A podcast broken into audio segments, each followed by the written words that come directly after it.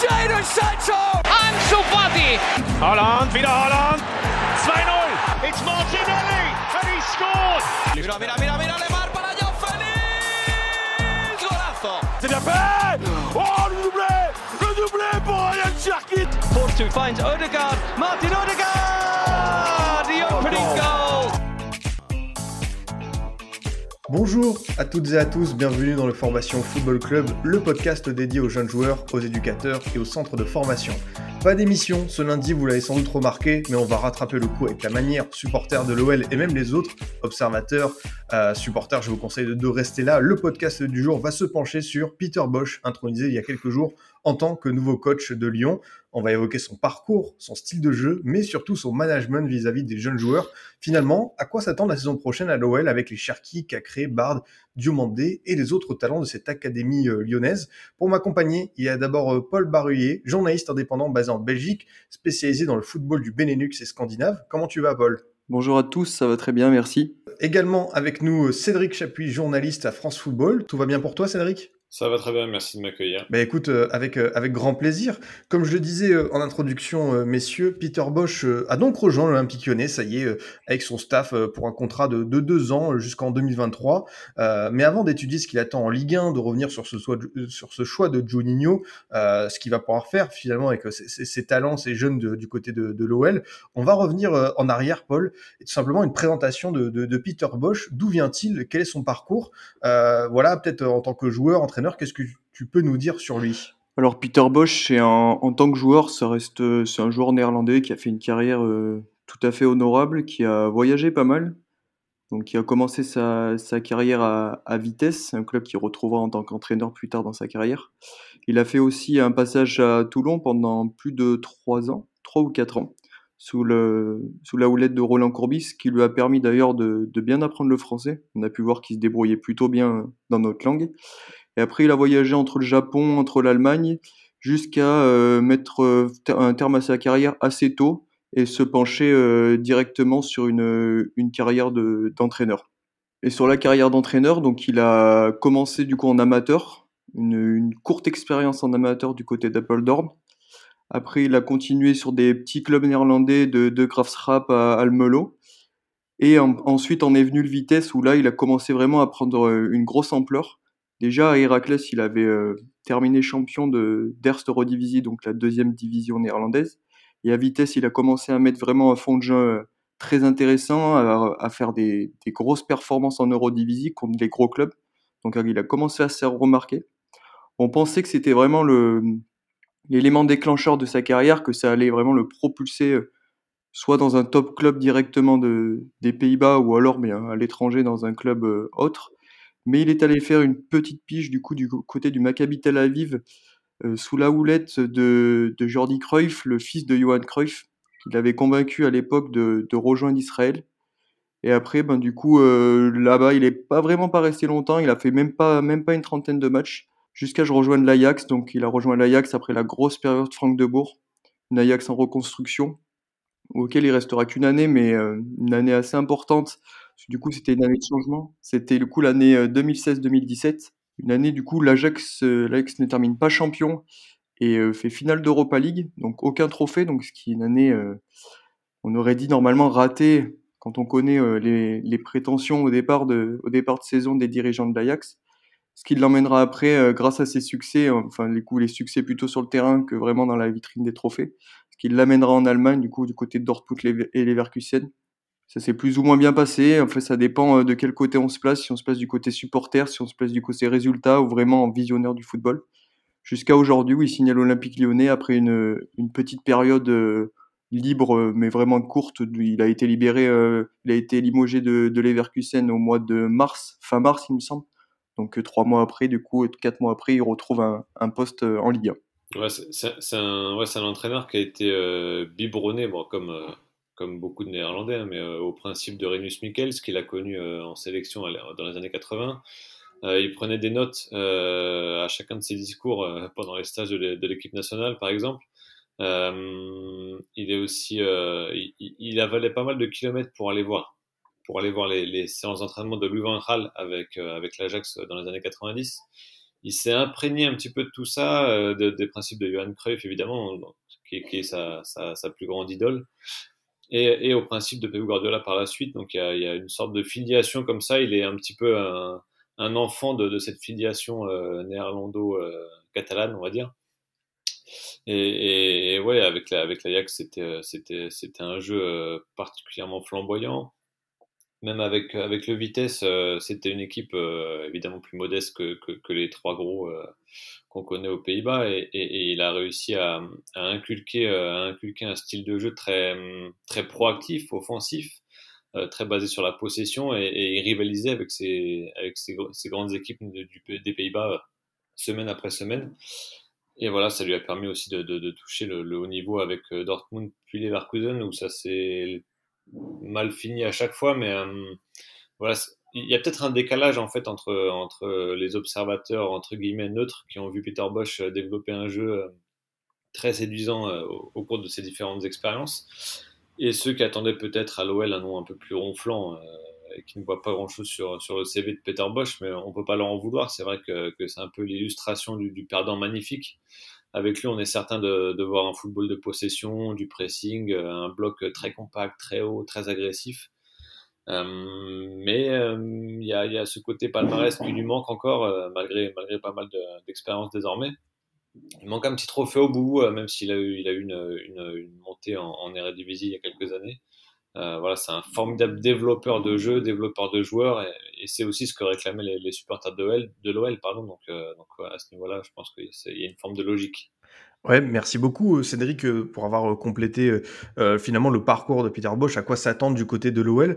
Euh, Paul, pour continuer juste sur sur sur Bosz, euh, finalement, est-ce que son, son parcours en allant en France, au Japon, en Israël, est-ce qu'il a développé d'autres pensées par rapport à ce qu'on peut connaître d'un entraîneur néerlandais classique comme un, un Ten Hag? Qu'est-ce qui finalement le différencie peut-être grâce à ses voyages, euh, dans ses influences? Après, je pense que pour un entraîneur, il est toujours bon de, de voyager pour pour apprendre une autre culture, pour Pour, du coup s'imprégner euh, des choses qui sont bien faites à l'étranger et qui sont peut-être moins bien faites aux Pays-Bas ou, ou ailleurs. Après, ce qui, euh, ce qui va le différencier de Ten Hag, c'est que lui, du coup, ben, sur son développement, que ce soit dans sa carrière ou dans, son, dans sa carrière de joueur ou de sa carrière d'entraîneur, une carrière euh, de joueur qui est un petit peu originale, c'est qu'il va vite, euh, va vite en fait, être obtus dans ses idées, il va vite trouver un, un style de jeu qui lui correspond, et du coup, ça va faire de lui vraiment un, un personnage... Euh, un personnage vraiment euh, imite l'image du football, euh, du, d'un vrai football néerlandais euh, comme on l'entend. Ouais, merci beaucoup Paul pour cette explication. Enfin Cédric, tu as commencé à un peu en, en parler de, du profil, des, des idées de jeu de, de Peter Bosz, ce bloc, ce pressing, cette possession.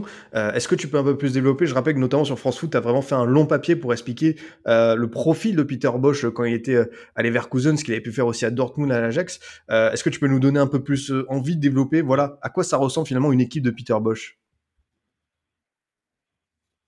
Alors, en fait, c'est, c'est la prise de risque maximale et, et assumée. Euh, il, il aime bien répéter que, qu'il n'a pas besoin de plan B si son plan A est, est suffisamment bien respecté. D'ailleurs, il le dit, euh, il le dit souvent après, après un revers euh, ou un, une mauvaise performance. Il dit que bah, le plan n'a pas été appliqué et non pas que le plan n'était pas le bon. Euh, voilà, lui, il joue avec euh, la ligne défensive euh, qui peut être à cinquante mètres du but, euh, mais c'est assumé. Il veut toujours contrôler le match, avoir le ballon, euh, y compris quand il est dans les pieds adverses. Euh, avec lui, c'est, c'est la règle des cinq secondes pour, pour récupérer le ballon. Il faut avoir récupéré le ballon avant les cinq secondes, sinon l'équipe adverse a eu le temps de se, de se remettre en place. Euh, voilà, avec le ballon, c'est une équipe qui avance ensemble, un bloc, un bloc resserré, des mouvements un peu partout sur le terrain. Mais voilà, l'envie d'attaquer ensemble et d'être très agressif avec et sans ballon.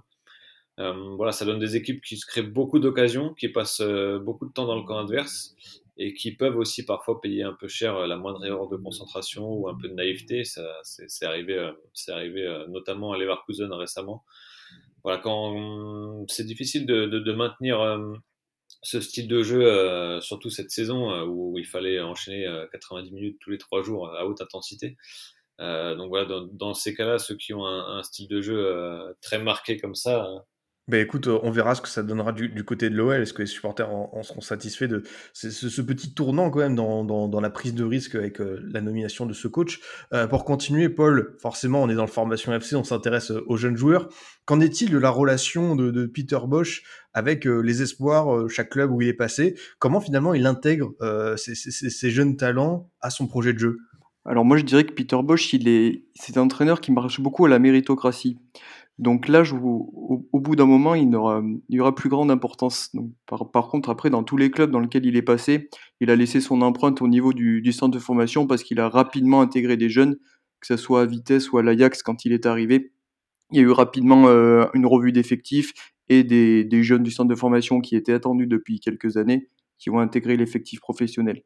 Mais après, sur le, on va dire sur le déroulement de la saison, il va il va préférer il va préférer un profil oh, attends je me suis embrouillé il a il va il va préférer un jeune à un, un joueur plus plus expérimenté s'il correspond à son style de jeu. Comme comme l'a dit tout à l'heure comme l'a dit tout à l'heure Cédric, c'est un c'est un entraîneur assez obtus dans ses idées. Donc pour lui, un joueur, ce qui est important de, pour le joueur, c'est qu'il comprenne ses idées, qu'il comprenne rapidement, parce que du coup c'est un système de jeu qui demande de l'intelligence, qui va demander une, une, une manière de se déplacer différente, de comprendre le jeu, de se placer dans les intervalles. Et du coup, si le jeune correspond totalement à ce qu'il va demander, il n'aura pas de mal à intégrer rapidement des jeunes de dix-huit, dix-neuf, vingt ans. Il l'a fait dans tous les clubs dans lesquels il est passé. Et c'est pour ça aussi que je pense que pour Lyon, ça a été un choix assez important, une, au moins un argument assez important euh, quand ils ont fait le choix de Bosz, c'est de retenir un entraîneur qui avait quand même une certaine sympathie pour l'intégration de, de jeunes joueurs, en plus euh, d'un centre de formation de qualité comme l'Olympique Lyonnais, euh, pour les intégrer du coup dans, dans l'effectif professionnel. Tu rejoins Paul, Cédric, dans le sens où on peut qualifier Peter Bosz de, de coach formateur? Ouais, il est, alors il est peut-être plus dans la post-formation que dans la formation pure, mais, euh, mais il sait faciliter le passage d'une étape à, à une autre. Je pense aussi que le fait que ces exercices soient, à l'entraînement soient majoritairement euh, basés euh, bah, avec, avec le ballon et sur la possession, euh, beaucoup de taureaux, d'ateliers, de, de, de jeux en triangle, et cetera, ça peut aussi favoriser l'expression et la progression des jeunes au quotidien, parce qu'ils prennent forcément plus de plaisir dans ce, dans ce type de séance que, qu'en écoutant l'entraîneur parler pendant deux heures ou en regardant des, des, des, des, des montages vidéo. Donc euh, voilà, ils ont besoin de vivre avec le ballon, et je pense que le fait que ces séances soient basées euh, sur les exercices de possession et sur le ballon, bah, ça, voilà, ça, ça les aide aussi à, à prendre du plaisir, à progresser. Et là, en plus, euh, actuellement, on parle d'une, d'une très grosse génération qui arrive pour l'Olympique Lyonnais, on va dire en tête d'affiche Rayan Cherki. Et Peter Bosz, il a déjà eu dans sa carrière à appréhender ce genre de situation où, où on attend une génération, ou alors on attend vraiment quelque, quelque, quelque chose de lui au niveau de la formation. Quand il est, quand il est arrivé à Vitesse Arnhem, c'était le début de l'affiliation avec Chelsea. Donc il y avait, euh, ça avait déjà deux ans que Chelsea était affilié à Vitesse, mais c'était, on va dire, sur les deux premières années, un petit peu des essais. Il y avait eu Gaël Kakuta, mais c'était un voire deux joueurs. Alors sur la troisième année, quand, euh, quand Peter Bosz signe à Vitesse Arnhem, c'est cinq joueurs qui arrivent directement et cinq joueurs qui ont une moyenne d'âge de dix-neuf ans. Qui là, il n'avait pas l'obligation de les faire jouer, mais qui ont, été, qui ont intégré directement le groupe professionnel. Et ça a été un petit peu la même chose quand il est arrivé à l'Ajax. C'était euh, du coup la fin d'une génération de bords, donc euh, les Eriksen, Alderweireld étaient partis depuis un petit moment, Milik était parti juste avant qu'il arrive. Et là, on arrivait du coup sur toute la génération quatre-vingt-dix-sept, quatre-vingt-dix-huit, quatre-vingt-dix-neuf, qui était composée de, de Van de Beek, de, à l'époque, on nourrit malheureusement la suite de la carrière, Forêt qui, qui sera absent. Mm. Mais euh, tout voilà, les deux Liert, euh, les deux Young, les deux Young qui étaient un petit peu moins attendus, mais du coup qui, qui s'est un peu propulsé plus tard. Mais tout voilà, toute cette génération de l'Ajax qui a été, euh, qui a été très bonne en Youth League une année avant, qui était attendue au plus haut niveau. Et du coup, lui, ben, il est arrivé euh, à cette période-là où ils avaient euh, un peu, ils tapaient tous un petit peu à la porte de l'effectif professionnel, tout en recevant aussi les, les transferts sud-américains un petit peu euh, originaux euh, du bord de l'Ajax. C'était pas des transferts habituels et qui étaient également des jeunes joueurs, donc Davinson Sanchez, Cassira, des joueurs aussi jeunes. Du coup, il avait cet amas de joueurs assez jeunes à intégrer dans l'effectif professionnel, tout en gardant une ossature et le besoin de résultats, parce que du coup, ben, comme à Lyon, quand on signe à l'Ajax, on est quand même attendu dans le top trois et euh, au moins une bonne performance sur la scène européenne. Bah ouais, je- j'imagine. Euh, pour cou- poursuivre dans ce sens, euh, Cédric, on a l'impression aussi que Peter Bosz n'hésite pas à donner des responsabilités, que ce soit dans le vestiaire ou sur le terrain, à des, des- des- vraiment des très jeunes joueurs. Je pense à l'exemple de De Ligt à, à l'Ajax, Mm. qui a été propulsé à, à dix-sept ans. Euh, Florian Wirtz à Leverkusen, euh, en termes de responsabilité au, au cœur du jeu, euh, c'est aussi ça, euh, la patte Peter Bosz, finalement, faire confiance à des jeunes joueurs euh, à des, des- dans des situations où il y a besoin de responsabilité. Ouais, puis lui, il a, quand il était à l'Ajax, il, il- il- il appréciait aussi de devoir faire différemment, euh, de devoir faire avec moins de, moins de moyens que, le- que, que, que les top clubs européens. À l'Ajax, c'est, c'est- si Lessène s'en va de- dans les buts, il lance euh, Onana. Milik s'en va, il lance Dolberg. C'est, voilà, c'est, il n'a pas peur, en fait, de perdre un joueur important parce que il sait que derrière, il peut compter sur des jeunes. Alors évidemment, à l'Ajax, c'était une génération euh, merveilleuse, mais euh, il est resté qu'un an et, et il y a eu cette finale de, de Ligue Europa. Mais euh, voilà, j'ai l'impression que les gens ont un petit peu oublié tout ce qu'il a fait à, à l'Ajax en une seule saison. Euh, voilà, il a lancé De Ligt, De Jong, Van de Beek, euh, Davinson Sanchez, On- Onana, Kluivert. Aujourd'hui, euh, voilà, ces joueurs-là sont, des, sont beau- pour beaucoup des, des références. Et son travail, en fait, a amené aussi à, à- à l'épopée magnifique deux ans plus tard en, en Ligue des Champions. Il a vraiment façonné cet effectif, façonné cette équipe. Euh, et, et ça a donné euh, voilà, ce qu'on a, ce qu'on a, ce qu'on a vécu en deux mille dix-neuf avec les exploits contre le Real, euh, contre la Juve, euh, voilà, et la demi-finale en, en C un. Et moi, je te rejoins, je te rejoins énormément, par contre, sur le point que tu as soulevé, qui est de, que la- que l'Ajax de, de, de Erik Ten Hag a profité du travail de Bosch. Et je pense que du coup, les supporters lyonnais, quand ils ont entendu le, le nom de Peter Bosch, ils se sont tout de suite affiliés à, à son palmarès, qui est pas, qui est pas mirabolant, à une carrière euh, d'entraîneur-joueur qui n'est pas exceptionnelle pour, on va dire, un- un club du calibre de l'Olympique lyonnais. Mais, mais le travail qu'il fait en amont a souvent un impact sur, sur les années deux, trois, quatre ans après, dans les clubs dans lesquels il est passé. Et moi, en plus, je voudrais rajouter quelque chose, c'est ce que j'aime bien sur son intégration des jeunes, c'est qu'il va prendre le temps. Il n'est pas de, il- c'est c'est pas quelqu'un qui va euh, qui va lancer et qui va ne plus jamais euh, ne plus jamais changer d'idée. Dolberg, il l'a lancé parce que ça marchait très très bien. Il est resté sur le terrain, mais à la manière d'un De Ligt ou De Jong, Van de Beek, qui étaient vraiment attendus parce que du coup c'était des gens, euh, des joueurs du centre de formation euh, qui étaient euh, depuis euh, allez euh, quatre, cinq, six ans attendus par le board, par le club. Et en plus, on sait que quand à l'Ajax, quand il y a des joueurs qui performent du centre de formation, on aime bien qu'ils soient tout de suite mis dans l'effectif et qu'ils jouent beaucoup. Là, lui, il a quand même laissé de temps. Il- même si De Ligt poussait à la porte, on- on- au début, il lui préférait Riedewald, il préférait Vergiver, avec Davinson Sanchez, qui peut-être lui donnait un petit peu plus de, Garantie? de garantie, voilà, excusez-moi, de, de, de garantie défensive. Et un petit peu pareil pour Van de Beek, où où au milieu de terrain, il lui préférait un Klaassen, qui aussi, pareil, avait un peu plus d'expérience. Il lui donnait une garantie de plus. Déjà qu'il était affilié à Dolberg devant, on avait un joueur un petit peu plus expérimenté. C'est ça aussi que j'aime bien, c'est qu'il prend le temps d'intégrer les joueurs et qu'il les lance pas dans le grand bain comme ça. euh, allez, débrouillez-vous et, et je vous laisse faire sur le terrain. Non, c'est c'est intéressant ce que vous dites tous les deux sur finalement la reconnaissance de Peter Bosz. On a l'impression que Ten Hag a récupéré tous les lauriers parce qu'il y a eu des titres, il y a eu cette épopée de l'Ajax. Mais euh, Cédric, c'est vrai que euh, son Ajax, comme tu le dis, sur une seule saison, a su à la fois faire de la formation parce que euh, bah, il y avait euh, De Ligt, Van de Beek, il y avait de la post-formation avec quelqu'un comme De Jong, euh, Neres aussi, enfin tous ces, ces, ces, ces petits Sudam qui commencent à arriver. Franchement, il a su faire une alchimie sur une seule saison qui était assez remarquable. Ouais, mais quand quand on regarde l'effectif de cette saison-là à à l'Ajax, il y a, il y a- il y a très peu de joueurs de, de plus de vingt-quatre vingt-cinq ans dans, la- dans les joueurs les plus utilisés. En fait, c'est beaucoup de joueurs de. Bah, alors de, de Ligt, c'est c'est aussi euh, très, très marqué. Il avait, il avait dix-sept ans, mais euh, beaucoup de joueurs de dix-neuf, vingt, vingt et un ans euh, qu'il a su développer rapidement quand même. Parce que pour faire, pour faire finale de Ligue Europa, euh, il a fallu que, que l'alchimie prenne très rapidement. Et moi, ce qui me marque aussi, euh, c'est que hum, voilà, de cette saison-là, il reste, il reste des, des- des saisons magnifiques, peut-être les meilleures aujourd'hui de leur carrière de de Casper Dolberg ou de, de Bertrand Traoré, par exemple.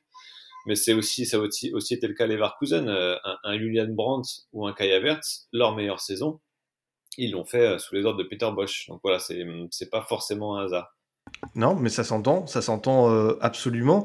Et euh, pour continuer euh, dans, dans ce sens, euh, Paul, qu'est-ce que tu peux remarquer, toi, de ces expériences euh, à Dortmund et à Leverkusen? Peut-être c- laisser Cédric parler de la partie Leverkusen, mais à Dortmund, toi qui as continué à le suivre, euh, voilà, il est resté, je crois, une vingtaine de matchs. Euh, qu'est-ce qui n'a pas marché et qu'est-ce que tu peux dire au niveau de l'intégration des jeunes joueurs à Dortmund? Ce que j'ai l'impression à Dortmund, c'est qu'il est arrivé, euh, il est arrivé parce, parce que du coup, il a eu du mal à ne pas répondre aux, aux sirènes d'un grand club européen après avoir tâtonné en, en début de carrière d'entraîneur. Mais après, pour moi, Peter Bosz, c'est un, un homme de construction, c'est un entraîneur de projet. Et je pense qu'à Dortmund, il est arrivé là sans, sans réel projet. Il était dans un club qui était, euh, qui était entre, entre deux, deux cycles différents. Et du coup, il, il, c'est, c'est moins un manager, c'est plus un constructeur. Et je pense qu'il a eu du mal, du coup, à affilier ce côté-là à, à un besoin de performance directe avec, euh, avec des gros joueurs, pas forcément, du coup, euh, un besoin de faire jouer des jeunes, pas forcément un besoin de construire.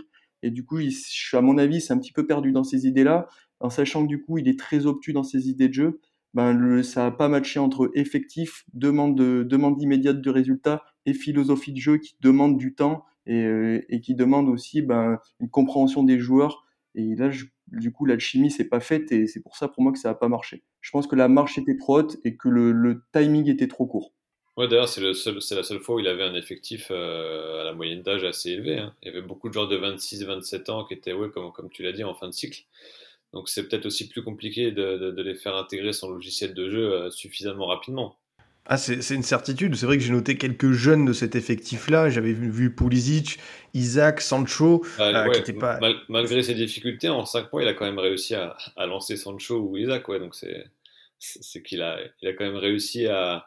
Voilà, en, en peu de temps à, à trouver les, les, les jeunes, les jeunes susceptibles de, de, de, d'être au niveau rapidement. Et voilà, ça, l'avenir lui a donné raison aussi à ce niveau-là. Et après, en plus, je pense que du coup, même s'il a, il a vu des jeunes, il voulait les lancer, mais après, du fait de ses mauvais résultats et l'attente de Dortmund, gros club, ben forcément, on a moins, on a moins l'opportunité de lancer des jeunes. Et peut-être que si on lance des jeunes, on va être un petit peu plus critiqué. Et quand on sait, quand on a des mauvais résultats, on a tendance à faire euh, à faire confiance à une ossature un peu plus, un peu plus expérimentée, un peu plus vieille du coup.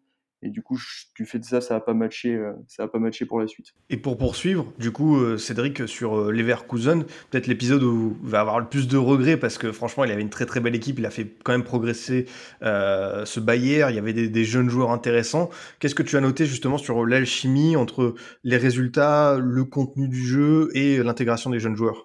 Bah c'était ouais, c'est, son Leverkusen était peut-être euh, derrière le, le Bayern euh, et, et, et Leipzig, l'équipe la plus divertissante de Bundesliga. Euh, on a vu plusieurs étapes. Il y a eu le jeu a toujours été euh, développé, offensif, beaucoup de possessions euh, et, et, et quelques matchs un peu gâchés par des erreurs individuelles derrière. Mais euh, voilà, l'évolution de Kai Havertz euh, sous Peter Bosz, c'était c'était c'était magnifique parce qu'il a d'abord été associé dans le cœur du jeu à, à Julian Brandt, pardon. Euh, voilà, ce, ce duo faisait faisait rêver euh, toute l'Allemagne. Euh, L'Allemagne réclamait le duo euh, en équipe nationale euh, d'ailleurs. Euh, Julian Brandt est parti à Dortmund, euh, mais il a su aussi faire évoluer Havertz euh, dans le cœur du jeu, sur un côté comme faux avant-centre. Voilà, c'est, c'est il a donné sa confiance. Et je, je pense que le joueur l'a, l'a ressenti et où qu'il était sur le terrain, c'était le patron, euh, Kai Havertz, euh, à un très jeune âge.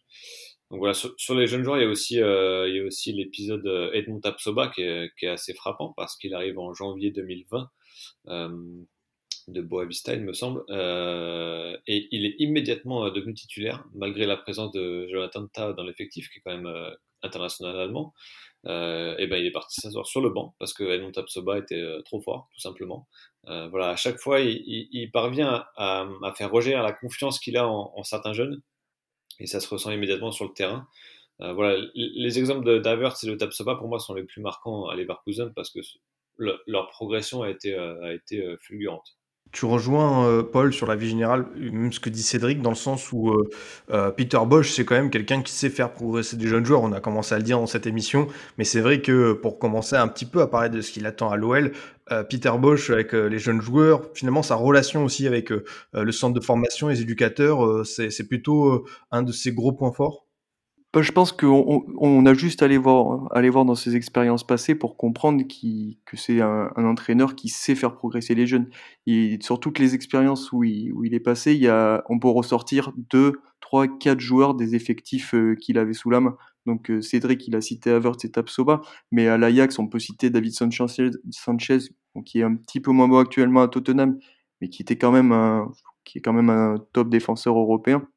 Il a eu Dolberg, qui est un petit peu en délicatesse à Nice, mais qui est resté, qui avait une image de, de future grande star du, du football européen. Et avant, à Vitesse Arnhem, il a eu des joueurs qui, qui patauge aussi un petit peu actuellement, mais des Patrick Van Arlot qui va faire l'Euro, des euh, Marco Van Ginkel qui était attendu longtemps au haut niveau. Bon, malheureusement, il a le physique qui ne suit pas, mais sur toutes les expériences qu'il a eues dans le passé, il a, dès son départ, on a pu, on a pu se rendre compte, ben, comme à Dortmund euh, avec Isaac, qui, qui les, sout- les joueurs qu'il a pu sortir sont des bons joueurs, des joueurs qui vont progresser dans l'avenir et qui vont souvent faire une carrière plus qu'honorable euh, sur la scène européenne. Non, c'est vrai, c'est vrai que c'est, c'est plutôt intéressant. Et voilà, Cédric, on va, on va commencer à, à parler de, de ce qu'il attend du côté de Lyon sur la saison prochaine. Je rappelle qu'il a signé un contrat de deux ans. Euh, d'abord, euh, on a eu le sentiment, en regardant la conférence de presse, que Juninho était très content du choix et que entre les deux, on parlait un petit peu le même football. Est-ce que tu es d'accord ? Ouais, ouais, alors pe- personne ne peut affirmer aujourd'hui qu'il, qu'il réussira ou pas à l'O L, mmh. mais, mais je pense que son profil colle totalement à ce que recherchait l'O L. Valoriser sa formation, refaire vibrer le public par, par un jeu euh, chatoyant. Voilà, à Lyon, euh, à Lyon, l'identité collective et offensive, elle est présente à tous les étages de la formation. Donc ça paraît logique que, que ça se traduise aussi euh, au niveau de l'équipe première. La situation est un petit peu particulière euh, pour les équipes de jeunes depuis un an. Il y a, il y a très peu de compétition. Euh, ceux qui n'ont pas pu jouer en, en N deux euh, ou avec les équipes nationales de jeunes euh, ont, ont eu très très peu de compétition euh, depuis un an, donc ça va être compliqué. Il faudra beaucoup de, de, de dialogue, et je pense que je pense que ça va être une des priorités de Peter Bosz euh, plus naturellement que, que peut-être euh, Rudiger euh, précédemment. Comment tu vois, toi, Paul, cette aventure lyonnaise qui va bientôt démarrer pour Peter Bosz et justement cette attente euh, du, du centre de formation euh, parce que c'était, mine de rien, euh, euh, un thème récurrent avec Redi Garcia qui, est-ce qu'il fait assez confiance aux jeunes et en sachant que l'O L, ça reste une référence en matière de formation. Comment tu vois euh, ce, ce travail de Peter Bosz avec les jeunes de l'académie euh, lyonnaise ? Pour moi, quand il a signé, je me suis dit vraiment c'est le, le meilleur choix que, que l'O L a pu faire euh, de signer Peter Bosz. Pour son centre de formation, c'est un entraîneur au niveau des finances qui va pouvoir euh, installer quelque chose et aller voir dans des, dans des pays un peu plus petits pour recruter avec des, bah, dans, des, dans des sommes qui permettent à l'Olympique Lyonnais d'aligner. Et aussi, euh, bah, en, en termes de beau jeu, les supporters demandaient du beau jeu, donc ça correspondait totalement, les, les trois plus gros points correspondaient totalement à Peter Bosz. En ce qui, au niveau des, des jeunes joueurs, bah, je pense que c'est profitable, comme avec tout ce qu'on a dit précédemment, c'est profitable, c'est énormément profitable à l'Olympique Lyonnais parce que il va arriver avec des moyens, des moyens pour le centre de formation, pas forcément des moyens en termes de transfert. Donc il va devoir être obligé euh, de faire jouer des jeunes joueurs. On, on attend beaucoup de Rayan Cherki, mais euh, je, j'ai eu des Lyonnais qui m'ont sorti beaucoup de noms du centre de formation, notamment une, une, apparemment une très grosse génération deux mille trois. Donc je pense que ça peut être vraiment euh, un entraîneur clé. Comme on a dit, pour les deux, les deux ans qui vont arriver, quasi, quasi certainement, peut-être un peu plus, mais au moins, sur les, deux, sur les deux prochaines années qui arrivent, il fera le travail au niveau des jeunes, de leur intégration dans l'effectif professionnel. Il verra ce qu'il peut faire avec eux, peut-être replacer Cherki, comment les utiliser, comment les faire progresser. Et après, l'entraîneur qui suivra Peter Bosz dans l'avenir pourra utiliser ce, ce travail fait en amont et, euh, et l'exploiter au maximum pour, euh, du coup, remettre l'Olympique Lyonnais euh, euh, une image que, que, que, que le club attend. C'est intéressant ce que tu dis, Paul, sur finalement ce qu'il est prêt à faire avec ses jeunes joueurs. Par exemple, Cherki, qui est connu pour être un ailier, est-ce que ce serait un des joueurs qui serait amené peut-être à, à évoluer dans un autre poste, peut-être, je sais pas, en, en faux neuf, en numéro dix? Est-ce que tu vois Peter Bosz challenger ces jeunes de l'O L et leur proposer, euh, pourquoi pas, des changements de poste? Bah, comme je l'ai dit précédemment, c'est un, c'est un entraîneur qui va, qui va superviser et qui va vite voir rapidement ce, qu'on, ce que les joueurs peuvent lui apporter. Donc, euh, il va pas hésiter à replacer un joueur dans l'axe. Il va pas hésiter à mettre un joueur sur le côté et il va pas hésiter à mettre un joueur en, sur le banc ou en tribune s'il ne correspond pas à son système de jeu. Par exemple, comme il a pu le faire avec l'Ajax, avec Bazoor et Kluivert, deux joueurs qui avaient une, une très grosse cote euh, quand ils jouaient à l'Ajax. Et en plus, Kluivert profitait d'un nom euh, ronronnant. Il n'a pas hésité à ne pas les faire jouer parce que c'était des joueurs qui ne donnaient pas entière satisfaction à l'entraînement. C'était des joueurs qui ne faisaient pas beaucoup d'efforts et qui, ont, sur le terrain, euh, ne correspondaient pas à sa philosophie et avaient du mal à assimiler ce qu'on attendait d'eux. Et du coup, sur ça, j'ai, je, je l'attends beaucoup parce qu'on on attend beaucoup du coup de la génération lyonnaise qui arrive, notamment de Rayan Cherki. Son nom, on, on l'entend parler depuis deux ans, ça a l'air d'être quelqu'un de, un profil en tout cas assez exceptionnel. Donc je ne je, je serais pas étonné que Peter Bosz l'essaye un petit peu de, de partout, voir un petit peu où il peut apporter le plus. Et en fait, je dis milieu de terrain parce que pour moi, la force de Peter Bosz, elle se fait au milieu de terrain. À l'Ajax, c'était Klaassen, Ziyech et Schoneux. Et Ziyech était vraiment le, le joueur qui, pour moi, euh, peut être assimilé à, à Rayan Cherki dans le système de jeu. Le, la touche technique, très, très fort techniquement, à l'aise des deux pieds. Ziyech pas trop, mais Cherki est, est ambidex. Donc vraiment un joueur qui, qui peut distribuer, qui se place dans, un, dans des intervalles avec une forte liberté créative. Donc pour moi, vous voyez, il peut, il peut rapidement, euh, il peut rapidement essayer des joueurs à certains postes, et si ça marche, ben bien sûr qu'il continuera. Ouais, Cherki, c'est typiquement le, le genre de joueur qui peut hériter de responsabilités euh, supérieures assez rapidement, parce que dans une équipe qui joue dans le camp adverse et multiplie les mouvements, il peut vite se retrouver dans des situations d'un contre un où il excelle. Voilà, trouver les espaces euh, pour faire la différence. Et euh, voilà, je pense que je pense que ça va être un, un élément central. Après, moi, celui que j'attends le plus, euh, l'évolution que j'attends le plus, c'est celle d'Houssem Aouar, s'il reste. Parce que là, il sort d'une saison compliquée, euh, pour plusieurs raisons, entre un départ avorté, des blessures, le, le Covid. Mais il a vraiment toutes les caractéristiques du joueur qui, qui attend le bon coach au bon moment pour, euh, voilà, pour, pour exploser vraiment au plus haut niveau. Même si, évidemment, euh, c'est, c'est pas n'importe qui Houssem Aouar déjà. Mais, mais voilà, il, il, il a toujours cette petite inconstance euh, qu'il suit depuis ses débuts. Je pense qu'avec un entraîneur comme ça qui sait mettre en valeur ses armes offensives, on peut avoir un, un Houssem Aouar euh, d'un, d'un niveau supérieur. Non, c'est vrai que c'est une t- piste de réflexion intéressante. Cédric, tu, tu as la parole, tu, tu peux la garder parce que j'avais envie de te poser une question. C'est vrai que l'O L, dans sa philosophie de formation, on sait que c'est un club qui a beaucoup innové ces dernières années. Je pense notamment à Pierre Sage, à cette méthodologie vis-à-vis des jeunes joueurs. Je veux juste savoir si pour toi, Peter Bosz euh, pouvait voilà, euh, s'intégrer pleinement dans cette philosophie, euh, discuter pleinement avec les éducateurs, être en fait très proche de de ce qui se fait du côté du centre de formation de l'O L. Ouais, en fait, il, m- il manquait peut-être une petite passerelle précédemment entre les deux. Euh, et je pense qu'un entraîneur de ce profil-là, euh, bah, la, la passerelle va redevenir naturelle. Il euh, y, y a beaucoup à faire parce que, parce que ouais, comme, comme l'a dit Paul, il y a, y a une grosse génération lyonnaise qui arrive et, et, et, et ça, ça, Peter Bosz va devoir aussi savoir les utiliser. Euh, Si c'est pas lui, ce sera l'entraîneur suivant, mais, mais voilà, on peut, on peut au moins euh, penser que, qu'ils, qu'ils auront bien travaillé pendant deux ans, euh, si ça se passe bien pour lui, euh, et, et, et voilà, que, que ces joueurs-là soit euh, impacteront sur le terrain pour l'O L, soit impacteront les finances de l'O L parce qu'elles seront euh, vendues euh, très cher euh, dans un mercato ou deux. Et, et pour rebondir, je pense que, qu'au contraire d'un, d'un Sylvinho, parce que du coup, on, on parle d'un, d'un deuxième entraîneur étranger après un, un entraîneur étranger qui a, qui a subi un échec à l'O L, Peter Bosz, au niveau de l'académie, peut avoir un impact parce qu'il peut apporter vraiment un savoir néerlandais qu'il a.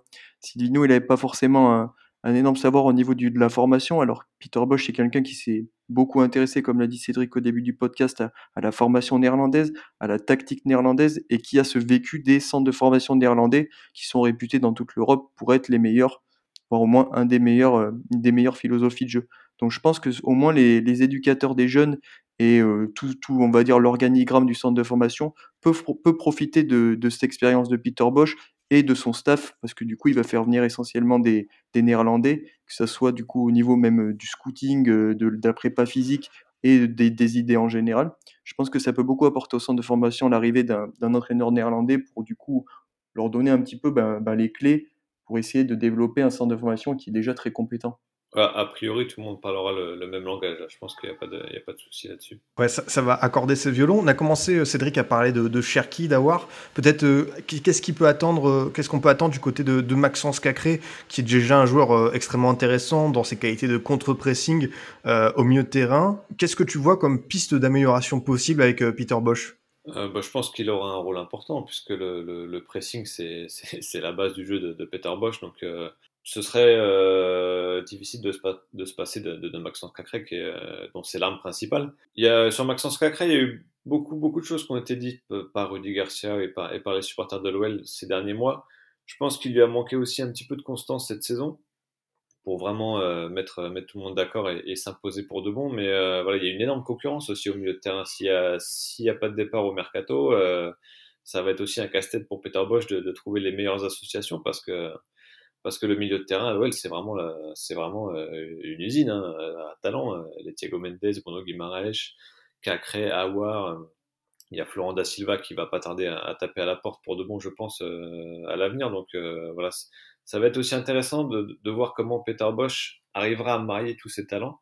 Parce que c'était, c'était un petit peu la question euh, tous les week-ends euh, pour les suiveurs de l'O L, de savoir quelle allait être la compo et l'organisation pour, euh, pour, pour mécontenter le moins de, le moins de milieu de terrain possible. Non, c'est vrai que c'est, c'est, c'est intéressant ça comme, euh, comme réflexion. Et au final, Paul, bah, tu as commencé, je sais que tu as parlé avec beaucoup de supporters de l'O L, de ce qu'ils pouvaient pouvoir faire avec euh, la génération deux mille trois, avec euh, d'autres jeunes. Euh, c'est vrai qu'il y a un réservoir euh, qui semble assez euh, important. Et on, on a le sentiment aussi du côté de l'O L qu'on n'a pas envie de passer à côté d'un nouveau Kamin Guiri euh, qui passera entre les mailles du filet et qui irait euh, s'exporter, exploser dans un autre club. Euh, Peter Bosz, c'est le genre de coach qui sera vigilant sur ça. Hein. S'il y a, s'il y a un talent du côté de l'académie de l'O L, ça ne, ça ne partira pas, à moins d'une décision qui vient d'en haut, et il ne pourra rien faire sur ce cas. Et je, et je pense que bah déjà, comme on a dit, c'est pour ça qu'il est là, et c'est sûr que s'il y a un joueur du centre de formation qui excelle, il l'intégra à son effectif du fait qu'il n'ait pas forcément beaucoup de moyens sur le marché des transferts, et ça sera vraiment une plus-value pour lui. Donc c'est sûr que lui, euh, c'est un entraîneur qui va faire énormément attention au centre de formation, donc il n'y aura pas de... Il n'y aura pas d'erreur, euh, comme tu as pu le dire, de Guiri qui, qui aurait pu aider énormément l'Olympique lyonnais actuellement, et qui malheureusement pour les supporters lyonnais est parti très tôt. Mais je pense qu'il y a, qu'il y a beaucoup de, de joueurs dans ce cas, mais même il va faire une revue d'effectifs globale et il va essayer de voir euh, ce qui, des joueurs qui ne sont pas forcément utilisés sous, sous Garcia ou sous Genesio, qui, qui ça se trouve sous le système Bosch, vont, vont être pertinents et vont répondre à ses attentes, et ça va être des joueurs qui vont se révéler plutôt... Euh, plutôt bon et plutôt utile à l'effectif pour, le, pour les prochains objectifs Lyon, de Lyon. On n'a pas envie d'être, d'être pessimiste sur ce, ce projet Peter Bosz du côté de l'O L. Cédric, c'est vrai que ça, c'est alléchant. Il y a plein de choses qui, qui, qui, qui nous hype. Est-ce que toi qui connais bien ce personnage, qui l'a étudié du côté de Leverkusen, est-ce que tu, tu, tu vois peut-être un défaut, un petit truc à ressortir pour peut-être, on va dire, entre guillemets, calmer la hype et revenir sur terre? Ou est-ce que, par exemple, Peter Bosz devra progresser pour ce nouveau challenge euh, qui arrive du côté de Lyon?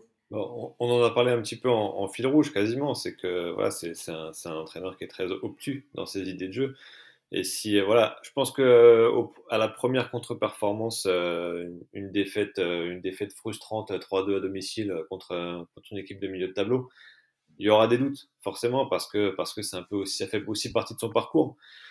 À Leverkusen, il y a eu beaucoup de, de matchs comme ça qu'ils devaient gagner, qu'ils n'ont pas gagné, des, des matchs un peu un peu coup près où il fallait passer du bon côté euh, et, et, et ça l'a pas fait parce que euh, voilà parce que parce que pas de plan B, et quand le plan A est pas suffisamment euh, bien exécuté, bah ça laisse des espaces euh, énormes dans, dans le dos de la défense. Donc euh, je pense qu'il y aura forcément des, des matchs un petit peu comme ça où, où, où ça part un peu dans tous les sens et et, et où, où l'O L finira perdant ou gagnant, mais euh, mais où on se posera des questions, parce qu'en France on aime bien se poser des questions. Euh, à la moindre première contre-performance dans, dans, quand il y a un, quand il y a un style de jeu aussi, euh, aussi marqué, voilà, ça arrivera forcément.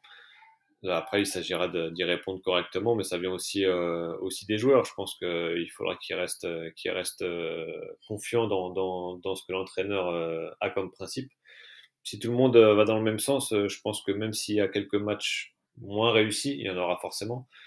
Le, le, le bilan à la fin sera, sera positif. Qu'est-ce qu'on peut dire comme petit mot de conclusion? Cédric a un, un, un petit peu commencé, Paul, sur, sur Peter Bosz pour euh, ce qu'on va voir du côté de Lyon, son intégration des jeunes joueurs. Euh, si t- tu devais résumer, c'est cette aventure qui va, qui va bientôt démarrer. Bon, il a, il a dit qu'il prenait encore quelques jours de vacances, mais connaissant le personnage, je pense qu'il il va bien commencer à travailler ses dossiers. Euh, à quoi s'attendre finalement, si, si on peut résumer cette aventure du côté de Lyon? Bah moi, cette aventure du côté de Lyon... Euh... Elle m'enchante énormément, même en tant que, que suiveur de la Ligue un, parce que déjà, c'est un, c'est un entraîneur qui va apporter du jeu en Ligue un. Et là, on a une génération d'entraîneurs qui est plutôt bien, donc je trouve ça bien déjà juste pour le football français d'avoir des, des entraîneurs qui vont proposer du beau jeu. Après, j'ai, j'ai, j'ai quelques craintes sur le projet lyonnais, parce que du coup, euh, c'est comme, comme l'a dit Cédric, ça va être un entraîneur qui, qui aura besoin peut-être de temps, qui va être, qui est obtus un petit peu dans ses idées, donc les... On va dire la sphère football, j'espère qu'ils seront assez conciliants sur, les, sur le début de saison, si ça marche pas très bien, si, si les résultats ils sont pas forcément ou un petit peu en dents de scie, parce que du coup lui c'est un, un peu un entraîneur de série, donc s'il commence par une série qui est plutôt mauvaise, j'espère qu'on va pas direct, directement lui tomber dessus, et on lui laisser un petit peu de temps, que ce soit au niveau de la formation et au niveau de l'installation de son jeu, parce que c'est quand même un, un système de jeu qui demande du temps et qui demande du savoir. Et sinon, sur le projet, moi, je pense que ça peut être que, que bénéfique pour le football français, ça peut être que bénéfique pour la Ligue un, et d'avoir des entraîneurs comme ça qui sont pas forcément, qui ont pas forcément un nom ronronnant et qui, qui claque, on va dire, au niveau des médias. Je trouve ça très bien qu'un gros club français qui se, s'inspire un petit peu des, de ce qui se fait à l'étranger, et j'espère que, que ils suivront, euh, ce, que, ils suivront un petit peu les petits clubs au niveau du recrutement, maintenant qu'ils prennent des entraîneurs un petit peu moins réputés, j'espère qu'ils, qu'ils suivront en prenant des joueurs un petit peu moins réputés, qui tenteront des coups. Parce que du coup, je pense que l'avenir de l'Olympique Lyonnais, elle se joue là-dessus aussi. C'est vrai, c'est vrai, c'est un, c'est un mot de conclusion qui me, qui me plaît beaucoup.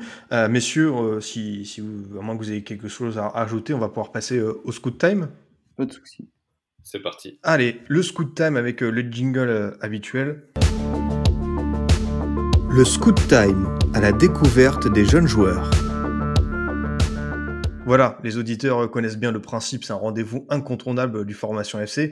Je vais vous demander chacun de me présenter un jeune joueur, on va dire méconnu du grand public, qui selon vous, voilà, pourrait percer, comme on dit, dans, dans, dans les semaines, les mois à venir, euh, décrire un peu son parcours, son profil, ses qualités. Euh, pour commencer, Cédric, de qui veux-tu nous parler aujourd'hui ?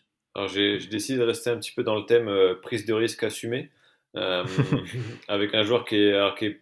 qui n'est pas forcément très méconnu du grand public, même si la Ligue deux est, est, est peu suivie euh, par le public français, mais euh, c'est Alexis Beka Beka, qui est un, un joueur de vingt mm-hmm. ans, qui joue à Caen, qui a, qui a connu une quinzaine de titularisations en Ligue deux cette saison. On a la chance en France d'avoir une génération de, de défenseurs centraux qui sont assez doués balle au pied. Euh, lui, il a un profil encore plus atypique, dans le sens où, euh, voilà, comme, comme je l'ai dit, la prise de risque, elle est vraiment euh, centrale dans son jeu. Il a une qualité de passe assez invraisemblable, notamment pour renverser le jeu. C'est, c'est, c'est du petit lait à chaque fois quand il, euh, voilà, quand il passe le jeu de, de droite à gauche, c'est, euh, c'est magnifique. Il a réussi à, à utiliser et à montrer ses qualités dans une équipe qui était en difficulté cette saison. Et en étant baladé un petit peu à, à plusieurs postes, même si euh, ça fait aussi partie de son profil, c'est un joueur qui, euh, qui peut jouer défenseur central, euh, dans une défense à, à deux ou à trois, latéral droit, euh, qui a joué aussi milieu de terrain cette saison euh, quand Pascal Dupraz l'a, l'a lancé. C'est un joueur qui joue avec beaucoup de personnalité en fait. Euh, il commet encore pas mal d'erreurs, notamment dans son camp, et, et, et forcément il va falloir travailler là-dessus parce que parce que parce que ça peut pas ça peut pas continuer au très haut niveau si on commet trop d'erreurs dans son camp. Mais il y a chez lui euh, ce refus absolu de la passe neutre que je trouve très intéressant et qui me touche moi particulièrement. Il est toujours en mouvement, il vient toujours demander le ballon où qu'il soit, qu'il soit milieu, défenseur central, latéral droit, et et non seulement ça, mais ses partenaires aussi ont confiance en lui et lui donnent le ballon. Ça, quand on a dix-neuf vingt ans et qu'on joue dans une équipe euh, en difficulté en Ligue deux, c'est quand même pas, pas anodin. Donc euh, voilà, c'est, c'est un joueur que j'apprécie beaucoup, qui a beaucoup de travail, mais beaucoup de potentiel. Ouais, c'est vrai que c'est une description très intéressante. On sait que la Ligue deux, voilà, c'est, c'est, c'est un laboratoire. C'est devenu à la fois un laboratoire, comme tu avais dit sur France Football, euh, d'idées avec les coachs, mais aussi pour, euh, pour ces jeunes joueurs. Et euh, j'imagine que là, ça commence à parler de l'arrivée de Stéphane Moulin à Caen dans un, dans un nouveau projet. Euh, lui, il pourrait être l'un des grands gagnants de ce nouveau projet canet qui doit enfin euh, se déclencher. Ouais, même si, euh, bon, un, un, un, honnêtement, quand on, quand on voit son profil et qu'on voit que euh, le profil d'entraîneur de, de Pascal Dupraz, on se dit pas que le mix est, est naturel, mais mmh. finalement, euh, ça s'est fait. Et puis, bien fait. Ça, c'est une, une certitude. Est-ce que, tu, je sais que tu connais le, le scout time, son principe, est-ce que si tu devais faire euh, voilà, une autre prise de risque, ce serait la, la comparaison, le profil avec un joueur euh, plus âgé, plus expérimenté pour euh, euh, voilà, avoir une image euh, qui, euh, à qui tu penses euh, quand on parle de Beka Beka ? Bah alors, en prenant évidemment toutes les pincettes euh, possibles et en, en tapant très haut, euh, pour la polyvalence, pour le gabarit, pour la volonté constante d'avoir le ballon et, et d'en faire quelque chose pour que le jeu avance, on peut penser à Joshua Kimmich. Voilà, c'est, c'est pas grave s'il atteint pas ce niveau-là, hein, mais euh, moi, voilà, j'ai, moi j'ai vraiment envie de le voir à un niveau supérieur ou dans une équipe de Caen euh, mieux structurée. Ouais, c'est vrai, c'est vrai. Bah forcément, en comparaison avec Kimmich, ça donne fortement, forcément euh, envie. Merci beaucoup, Cédric. À ton tour, Paul, euh, de qui veux-tu nous parler euh, euh, dans le Scoot Time ? Alors, j'ai longtemps hésité, mais on va dire qu'il y a un joueur vraiment cette année qui m'a qui m'a tapé dans l'œil et que j'ai beaucoup aimé suivre, c'est euh, Anwar Aitelhadj, jeune joueur de, de deux mille deux qui joue à, à Anderlecht actuellement.